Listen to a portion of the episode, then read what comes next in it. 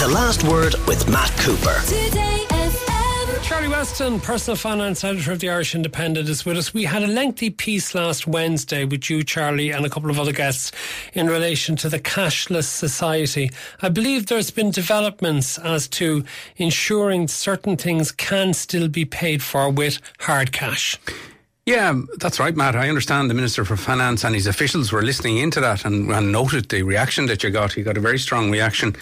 And the Minister has now moved, Minister Michael McGrath has now moved to write to all his Cabinet colleagues and tell them that the bodies under their remit, like the public bodies under their remit, have to be able to accept cash now in future and stop this nonsense where it's only electronic payments.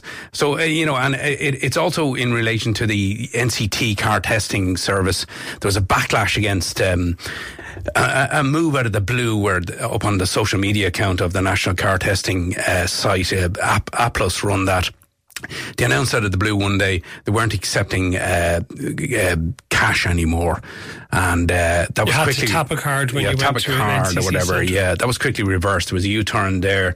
So Minister McGrath now has written to all his Cabinet colleagues. He's told them all the bodies that you have underneath you, whether they have a contract, it might be a private company with a contract to the state, or whether it's public, run by public or civil servants, that cash now has to be an option, continue to be an option, which is going to cause a problem for the National Driver Licence Service. Cause that's what I was just going to ask you about, things like your motor tax and stuff like that. Yeah, these guys have all tried to move away from the accepting cash or checks or postal orders that you renew online and you pay online. You renew online, you pay online. They'll only accept PayPal or Apple Pay or Payzone or else your debit card or your credit card, which is all very well if you're digitally enabled, but an awful lot of people are not. So the government is very conscious of this. The European Union is strong on this. The European Central Bank are strong on this. The cash has to remain an option, and the minister is looking at bringing out a new national payment strategy,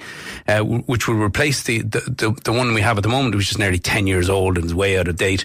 And in that, it's going to look at options for making sure that people have access to cash payments, especially for essential services like a doctor or a pharmacy or even your supermarket.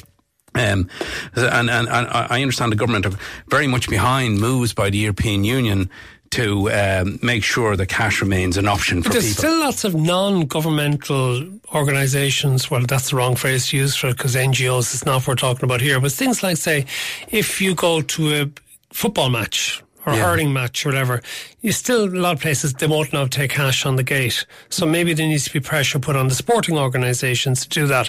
If you go to a concert, if you're going to buy a ticket, you can't buy it in cash. You have to pay for it online.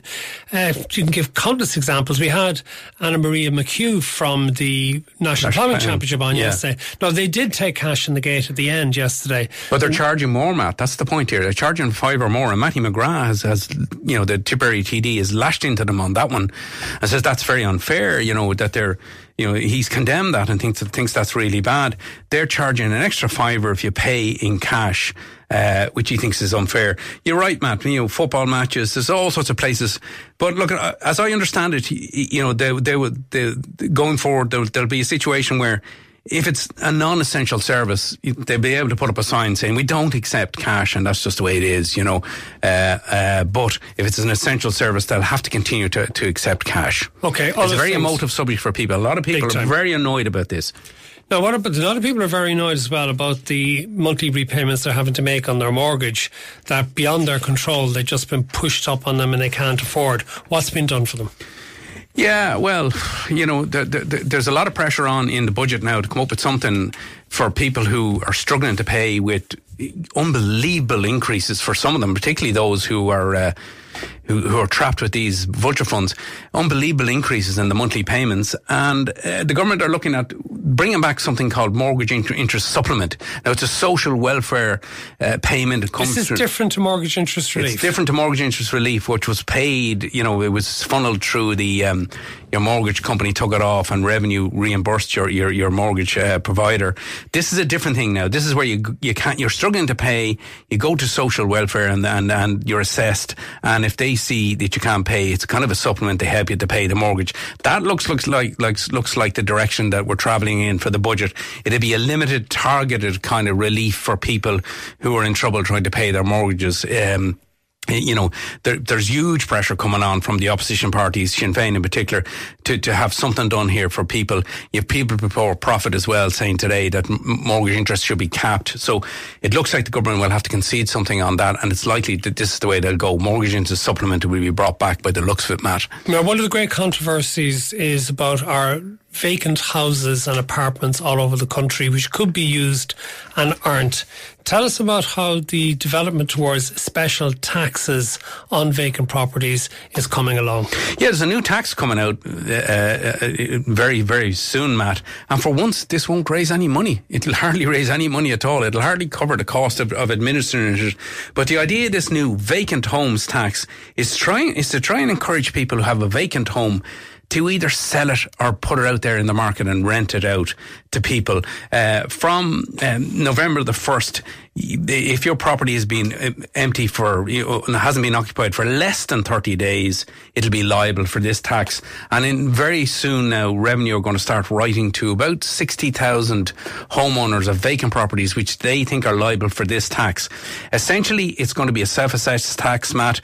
It's going to be charged at a rate of three times the local property tax in addition to the property tax. So 3 times the local property tax in addition to the property tax. So supposing this home is valued at 400,000 euros for the local property tax, it'll have a property tax at 400 euros a year, plus this new vacant homes tax of about 1,200.